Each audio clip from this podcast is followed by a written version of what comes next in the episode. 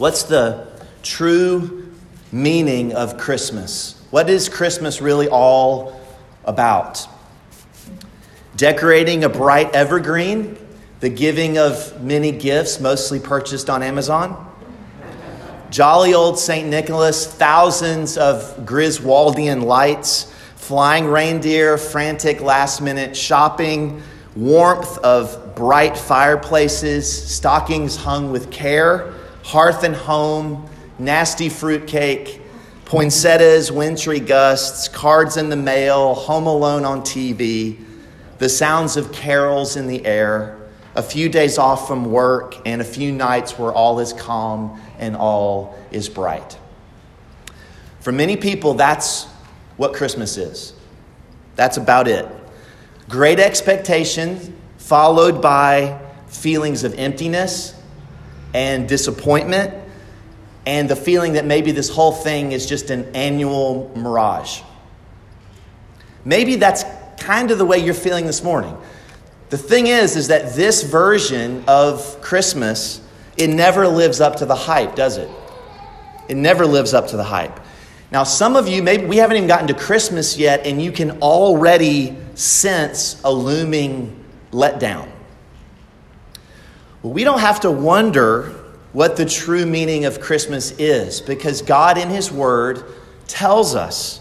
We don't have to guess. God in His Word has spoken to us and revealed Himself to us and shown us that what happened 2,000 years ago in the city of Bethlehem is what Christmas is all about. He's told us what happened, He's told us how we ought to respond to what happened because he tells us what Christmas means. So if you have your Bibles, open your Bibles up to Luke chapter 2. Luke chapter 2. What is the true meaning of Christmas? This is the word of the Lord. In those days, a decree went out from Caesar Augustus that all the world should be registered.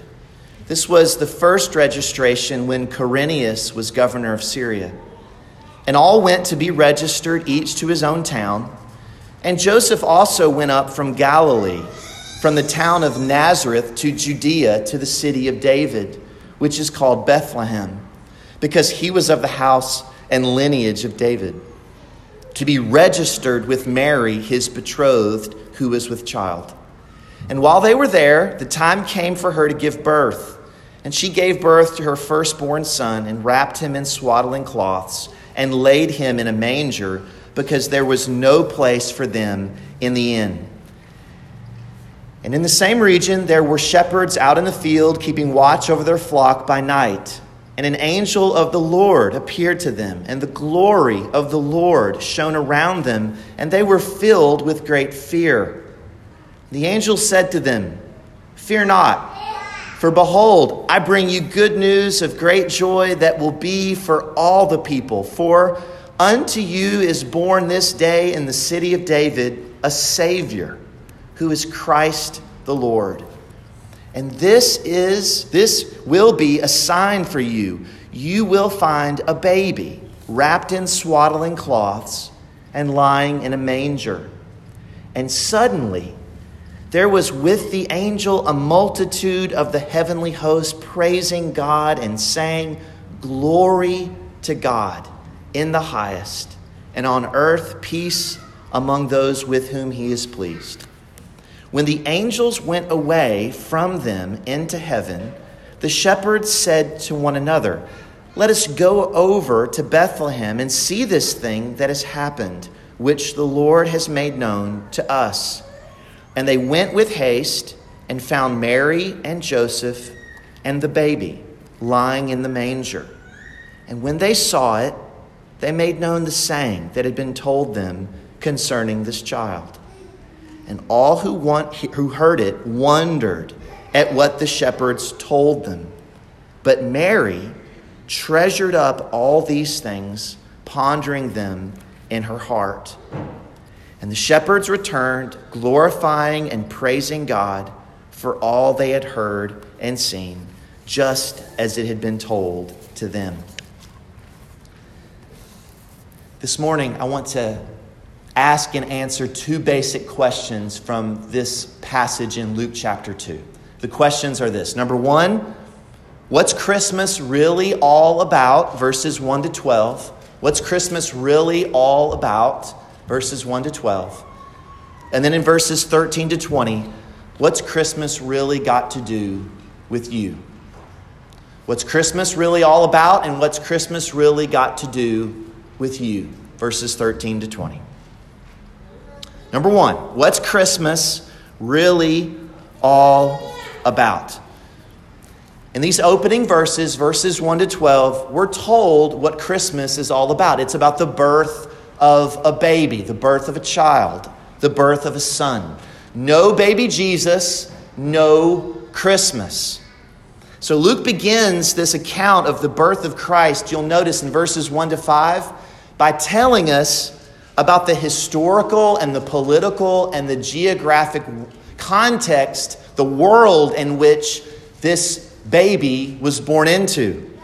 This history splitting event was born into a real world with a real context. You'll see there in verses 1 to 5. It was a world dominated by Caesar Augustus. You know Caesar, he was the adopted son of Julius Caesar. This was the guy that transformed the Roman Republic into the Roman Empire. So if you're a Star Wars fan, he was he kind of pulled a Senator Palpatine move.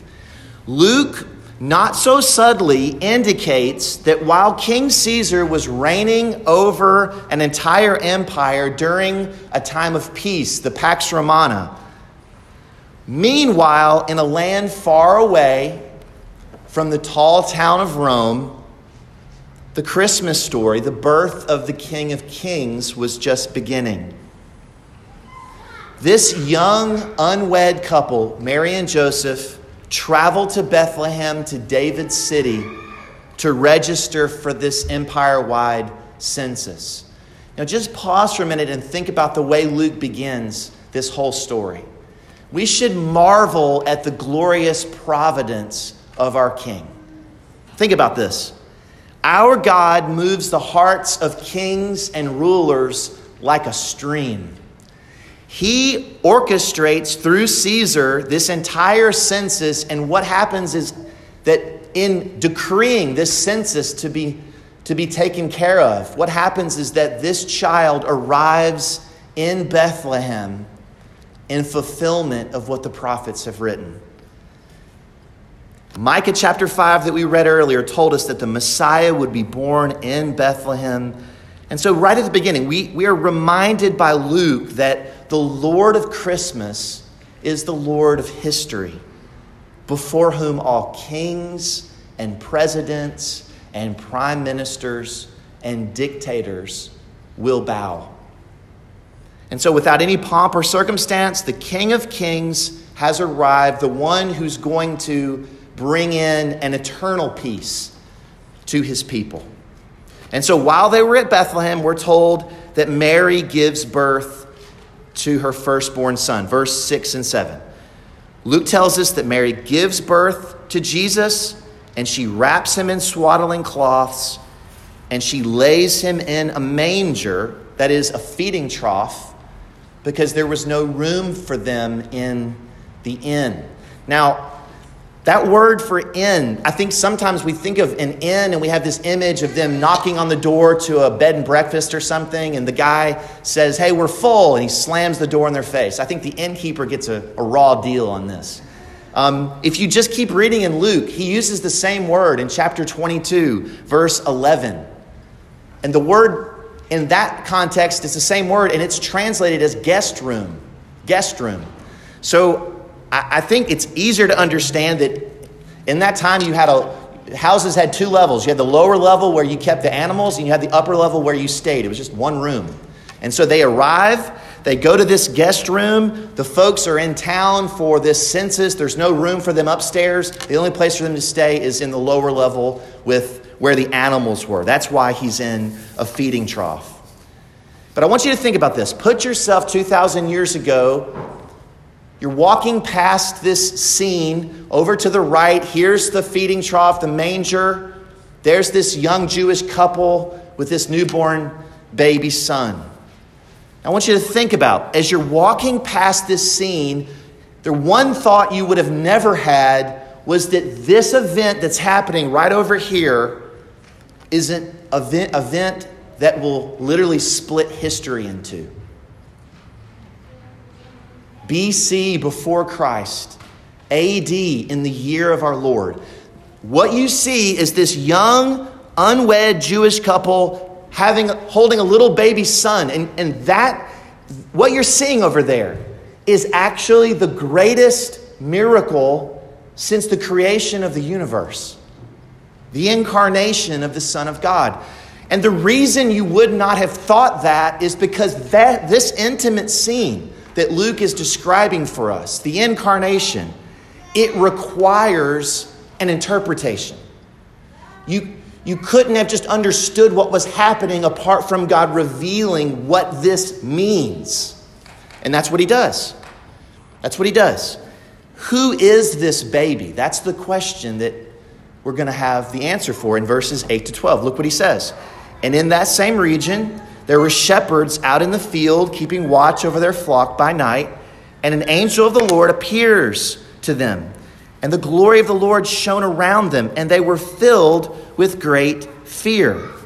And the angel said to them, Fear not, for behold, I bring you good news of great joy that will be for all the people. For unto you is born this day in the city of David a Savior, who is Christ the Lord. So notice the angelic messenger from heaven interprets for us and for the shepherds the meaning of the incarnation, the meaning of this newborn child. And we can understand the meaning by just paying attention to the three titles for this child that are given right there in verse 11. Look at it again. There's three, three titles Savior, Christ or Messiah, and Lord. So let's just take a moment to ponder these together. Who is this baby? Well, first, this baby is the Savior. Jesus is the Savior. Jesus' name, you shall call his name Jesus, for he shall what? Save his people from their sins. Why did Christ come into the world? He came into the world to save sinners. Last week, you remember Zechariah in his beautiful song where he's praising and glorifying the Lord for giving him this son, John the Baptist. Remember how he begins that beautiful passage we saw last week. He says, he praises and blesses God for raising up what? A horn of salvation for his people Israel. Uh, in, in, a few more verses later after this passage, remember old man Simeon, when this child is presented at the temple the old man Simeon, led by the Holy Spirit, picks up the child in his arms, and what does he say? He says, Now, O Lord, you're letting your servant depart in peace, for my eyes have seen what? Your salvation. You see, Christmas is all about salvation coming into the world, it's about a Savior being born. Christmas is about God sending the world a Savior.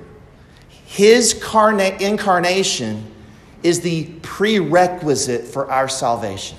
Listen to what D.A. Carson said. If God had perceived that our greatest need was economic, he would have sent us an economist. If he had perceived that our greatest need was entertainment, he would have sent us a comedian. If God had perceived our greatest need was political stability, he would have sent us a politician. If he had perceived that our greatest need was health, he would have sent us a doctor. But he perceived that our greatest need involved our sin, our alienation from him, our profound rebellion, our spiritual death. And so he sent us a Savior.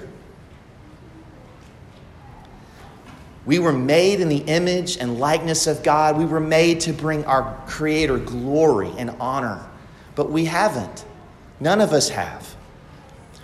Our first parents rebelled against God, and all of us have been born into this world sharing a nature that doesn't want God to be our king. We want to be our own kings and queens. We've orphaned ourselves because of our sin. We've separated ourselves because we've failed to love the God who made us and to love our neighbors as ourselves. And the wages of our sin is death. We do wrong, brothers and sisters, because we are wrong. We don't do the right thing because we're not right.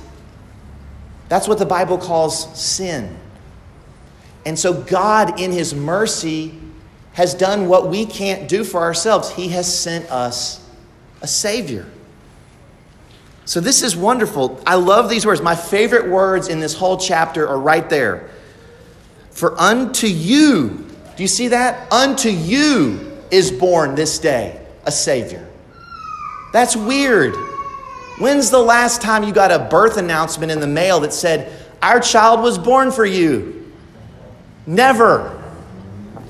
Never. But this birth announcement says, This child is born for you. For unto you is born this day a Savior. This baby, this child, this deliverer is born for you. God is announcing, as it were, the birth, the incarnation of his eternal Son, and he's saying to the world, a world that needs saving, My eternal Son, born in flesh, is for you. So, what's Christmas all about? It's about this child who was born a Savior for you. Number two, what's who is this child? Well, this baby is the Christ. Jesus is the Christ. And anytime, brothers and sisters, you see the word Christ, you know that this is just this is the language of Messiah. That, that's what the word means. It means the anointed one, the, the promised king who was to come from the line of David. All of the promises in the Old Testament pointing forward to the coming of a king, descended from David, born in Bethlehem. We saw that in Micah 5. And I just want to point out that this is amazing. The one that the whole Old Testament is expecting to come is not only born in this kind of out of the way backwater town, but who is his, who is his arrival announced to? His arrival, the long awaited king, he's not born in Jerusalem, he's born in Bethlehem, and he's announced to who? To shepherds. This is bizarre. Just think about this. On one sense, it's bizarre, but another thing is it kind of makes sense. Think about David for a minute. The Messiah is going to come from David's line. He's born in the city of David. David was a shepherd. David was the king that no one would have picked. Remember when, remember when Samuel went to, to his father's house, David's father's house, to find the next king? And he goes through all the brothers and he doesn't find a king. He says, Is this all you got? Well, I got one more, one more son. Where's he? He's out tending the flocks, he's out shepherding in the fields. Go get him. David was an unlikely king. Saul looked like a king, David didn't. So, no king, no king in this bunch that you bring before me. Are these all the sons? No. Here's David. Okay, he's, he's the shepherd boy. And then, centuries later, at the birth of Messiah, the one who would rule and reign and shepherd his people forever, this birth is announced to little fellow shepherds. Now, let's just think about this. What does this tell you about the Messiah? He wasn't the Messiah that people expected. He wasn't born in Jerusalem. He wasn't robed in fine royal clothes. He wasn't born in a golden crib. A stable was the Messiah's first throne room. His birth wasn't announced to Herod or Caesar Augustus. Nobody went and woke them up. The birth of the Messiah was announced to lowly shepherds. Now, normally, in a normal year, this is the season for children Christmas plays, right? If you've never been to one of those, they're the best. I could watch Christmas plays all, all, all year long, they're great. I have had experience staffing Christmas plays, and I, have noticed a few things. Number one, uh, there are some coveted roles and there's some not so coveted roles. Mary has got to be the most coveted role, right? She gets to hold the baby. I mean, that's that's that's choice, right? Um, the wise men who weren't even at the birth are also coveted because they've got gifts, right? Um, the angels are great because they've got wings. Um, but I've noticed that one of the roles that is often not chosen first are the shepherds. They don't say anything, they just stand there, right? They're just off, kind of off to the distance a little bit. They're not that impressive. I mean, we're not even given their names. We're not even given their names in, in the text. They're just unnamed shepherds, they're a bunch of nobodies. And this is important for us because in Luke's gospel, brothers and sisters, in Luke's gospel, he emphasizes that more than any other gospel writer, that the Messiah came into the world to save nobodies. Christ came into the world to save the ones that society looks down upon. He came to save the ones who were on the outskirts, the ones the world looks down on as unimportant, the one that the world looks down on and despises as nobodies. So Luke tells us over and over again Christ came into the world to save the poor ones, to save Gentiles, to save lepers, to save Samaritans, to save tax collectors, to save prostitutes, to save shepherds.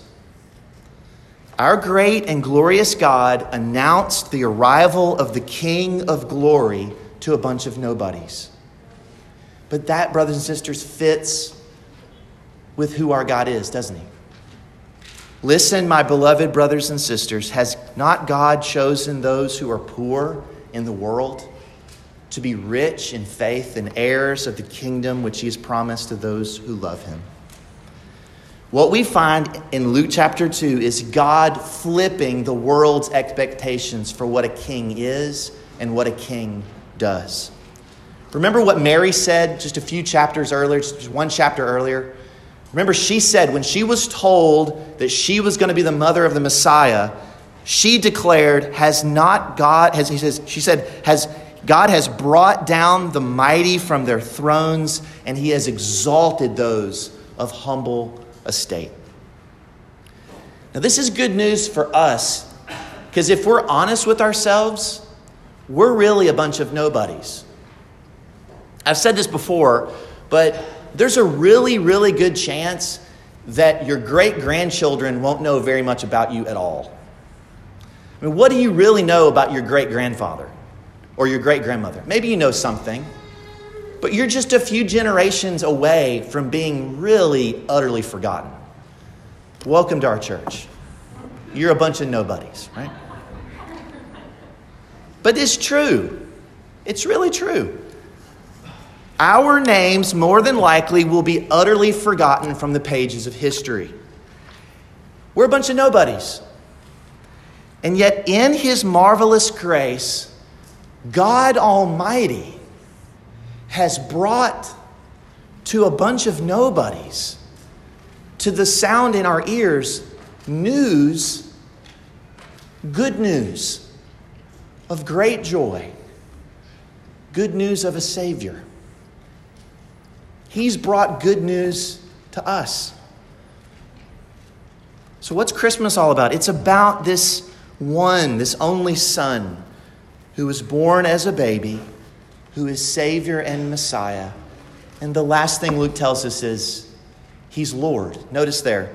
For unto you is born this day in the city of David a Savior who is Christ the Lord.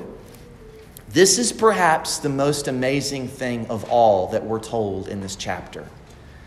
Now, anytime you see a word used, you want to make sure that you're looking at it in context. Sometimes in the New Testament, the word that's rendered here as Lord, it just means a master, someone that's over you in authority. So sometimes you see this word used as, as someone's master. It's just, it's a, it, it can be used that way. But you have to pay attention to the context.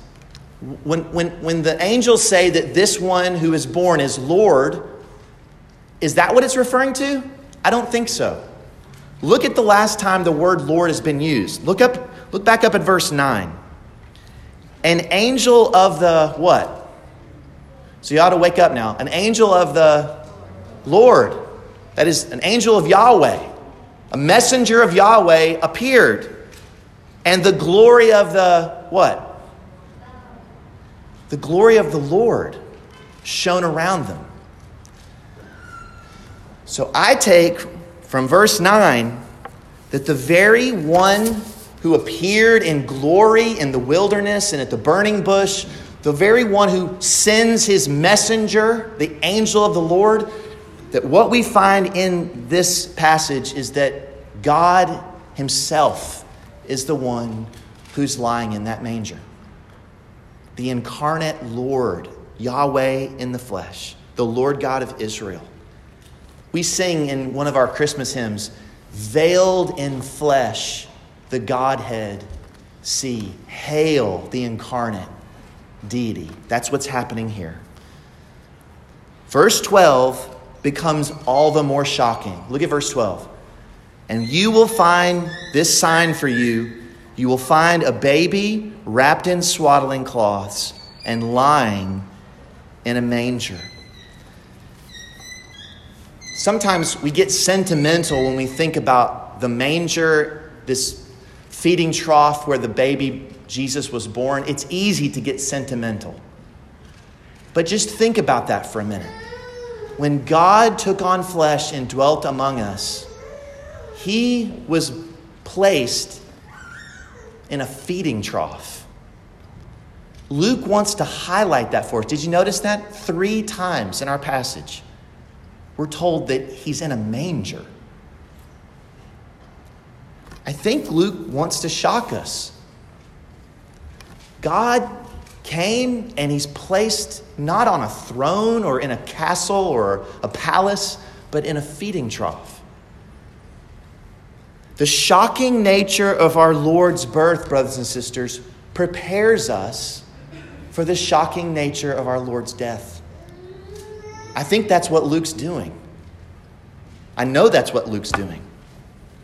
The only thing more incredible than the Lord of glory as a baby in a feeding trough is the Lord of glory dying next to criminals on a Roman cross. In our rebellion, we've shown we don't want God as our king. And yet, what we find here is that instead of wiping us out as rebels, God, in His Son, becomes like us, takes our flesh, and He goes to the cross to die in place of rebels like you and like me. He took the penalty of our sins, the sins of anyone who would ever trust in Him, turn from their sins, and trust in Him. After Jesus died, he wasn't placed in a manger, was he? Listen to the way Luke describes it, though. I wonder if you can hear in the way Luke describes it the connection back to Luke chapter 2. Luke 23, this is what we're told. Then Joseph of Arimathea took the body of Jesus down from the cross. And he wrapped it in a linen, shroud. And he laid him in a tomb. A tomb cut in stone where no one else had yet been laid. Three days later, this one who was born in Bethlehem, who died on a Roman cross, rose again triumphant over death and hell and Satan. And you remember, angels rejoiced at the birth of our King. And one other time in Luke's gospel, we find angels rejoicing. You know what it is? Luke chapter 15. This is not the only time angels are rejoicing at the birth of the Savior. Jesus says in Luke 15, Just so I tell you, there will be more joy in heaven over one sinner who repents. Just so I tell you, there is joy before the angels of God over one sinner who repents. So when the Savior of sinners is born, the one who's going to go and die for his people, angels rejoice. And when one sinner repents and trusts in this Savior, the angels of heaven rejoice. So, brothers and sisters, friends, what is Christmas really all about? It's about the birth of this baby, the one who was born as Savior and Christ and Lord. Christmas is about God gladly receiving rebels who lay down their arms of rebellion and trust in the Son that He has provided. That's what Christmas is all about. But what does Christmas really have to do with you? Let's close by reflecting on a few applications from this passage. Look at verses 13 to 20. We're told how we are to respond. We're not only to simply trust in this Savior, but we're to respond in a few ways. Look at verses 13 to 20. But before we look at there, just look back at verse 10. Fear not, for I behold, I bring you good news of great joy that will be for all the people. So when when this birth is announced, it's announced as great joy, as, as mega joy for all people. So when you hear something, I mean, imagine what's the best news you've ever heard? Apart from the gospel, what's the best news you've heard? When someone tells you amazingly great news, you don't simply hear it and walk away unchanged. You respond. You respond. And that's what Luke does in these closing verses, in verses 13 to 20. Luke gives us four responses. Let's look at the first one. The first response is glorify. The first response is glorify. You see this at the beginning and at the end. Christmas is a call to glorify God. At the birth of the Savior, the angels glorify God. Verse 13. And suddenly there was with the angel a multitude of the heavenly host praising God and saying, Glory to God in the highest. And on earth, peace among those with whom he is pleased. Peace among those whom God has shown favor. So at the birth of the Savior, angels rejoice and glorify God. Look at verse 20. At the birth of the Savior, the shepherds glorify God. Verse 20. And the shepherds returned, glorifying and praising God for all that they had heard and seen, just as it had been told them. So the angels and the shepherds, the highest and the lowest, respond to the birth of the Savior by glorifying God. So that's a clue for us. When we celebrate the coming of our Lord into the world, the main lesson and application for us is to glorify our God. Are you celebrating Christmas in such a way that makes much of God? Do your children, do your grandchildren, do your friends, do your family know by your celebration of Christmas that your aim is to glorify God? Number two, the second response is wonder. Wonder. Christmas is a call to wonder. Look at verses 15 to 18. When the angels went away from them into heaven, the shepherds said to one another, Let us go over to Bethlehem and see this thing that has happened, which the Lord has made known to us. And they, they went with haste and found Mary and Joseph and the baby lying in the manger. And when they saw it, they made known the saying that had been told them concerning this child.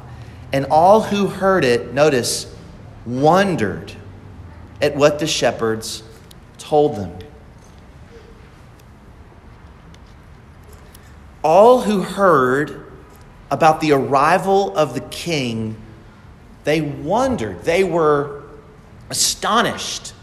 They were marveling at what they had heard. The infinite God became an infant. And so we can't hear something that staggering and not spend time wondering at what God has done. The late J.I. Packer, in his wonderful book, Knowing God, he has a great chapter on God incarnate. This is my favorite sentence in that chapter. The Christmas message is that there's hope for a ruined humanity, hope for pardon, hope for peace with God, hope of glory. And this is why. Because at the Father's will, Jesus Christ became poor and was born in a stable so that 30 years later he might hang on a cross. And then Packer writes this This is the most wonderful message that the world has ever heard or will hear. Brothers and sisters, have you taken time in this busy schedule to just pause and wonder at the glory of the incarnation? We're called to glorify, we're called to wonder, we're called to treasure. Number three, we're called to treasure. Christmas is a call to treasure. Verse 19, but Mary treasured up all these things, pondering them in her heart. These truths about the Savior are to be treasured. Now, if you find it hard to treasure these things, just think about this morning. We woke up and gathered here without threat of persecution or any of that. And we think about there are millions and millions and millions of people in this world right now that have never heard Luke chapter 2. No one's ever told them. They don't have a Bible to read. Millions and millions of people have never heard these wonderful truths. Do you treasure these truths? Now, when you ask that question, Am I treasuring the truths of Christmas? We're told in this verse how you know whether you are. Look at the verse again. And that leads us to number four. Number four is ponder. How, how do you know that you're treasuring these truths? Are you pondering them? Notice the verse again. Mary was treasuring up all these truths. How? By pondering them in her heart. You see that? That's a participle, the ing word that helps get the main verb done. So if you want to know how do I go about treasuring these truths? Well, you ponder them. Are you pondering these truths? Are you giving careful and prayerful thought and attention to Luke chapter 2 during this time of year? John Piper wrote one time Beholding glory begs for lingering.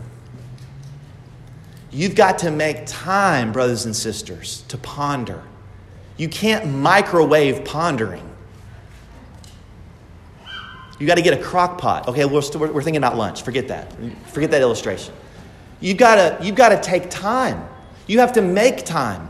You can't ponder and do five other things at the same time. You've got to qu- quiet yourself and think and pray and ponder and meditate. The preciousness of these things caused Mary to linger over them. How much pondering are you doing right now? Have you slowed down? Have you paused? Have you stopped to think about what we confess as followers of the Lord Jesus Christ? That the infinite God became an infant. One of my favorite parts of the service is actually the end of the service. Now you're probably thinking, Amen. Amen. Actually, it's the beginning of the end. We, we take a moment to be quiet. You ever thought about that? We have a moment where we try to be quiet. and ponder the word of the living God. We have a brief moment to be still, to linger, to ponder. So at the end of our service, if you haven't been pondering, I'm gonna, we're going to give you a softball. Just, just take a moment at the end of our service after the benediction to just ponder what we've heard from God's Word. When you think about what happened at that first Christmas as we close, there is so much to ponder, isn't there? The one who was delivered in a wooden cradle is the one who delivered others on a wooden cross. Delivered and delivering. Jesus held by the wood. Witnesses on either side. Mary stood waiting, quietly gazing, with great feeling on her son. The sky dark above, as at the beginning, so at the end. Jesus held by the wood, delivered and delivering. Jesus held by the wood, the scene of Christmas and of Calvary, of the cradle and the cross. One of my heroes, Augustine of Hippo, wrote these words in a Christmas sermon back in the 350s. The Word of the Father, by whom all time was created, was made flesh and born in time for us the maker of man, became man, so that he, the ruler of the stars, might be nourished at his mother's breast, that he, the bread, might hunger, that he, the fountain, might thirst, that he, the light, might sleep, that he, the way, might be weary by the journey, that he, the truth, might be accused by false witnesses that he, the judge, might be brought to a trial, that he, the healer, might be wounded, that he, the life, might die. Oh, brothers and sisters, there is so much to ponder in this passage. Christmas is all about Him. Good news of great joy about Him. That's for all people, including you, including you. So the only response for us remains to say, let earth, let the whole earth receive her king. Would you pray with me?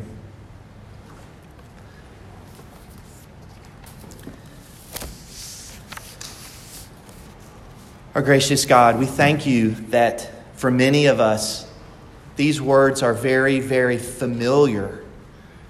But we pray that familiarity wouldn't breed contempt, that we, even today, would, with fresh eyes and fresh ears, contemplate and marvel at the grace of our Lord Jesus Christ, who, while he was rich, became poor, so that we, through his poverty, might become rich in him. Oh, Father, awaken in us faith and love and hope. And we look forward to the day when the one who came into the world to put away sin by the sacrifice of himself appears a second time, not to deal with sin, but to save those who are eagerly awaiting for him. We ask this in Jesus, our great Savior's sake. Amen.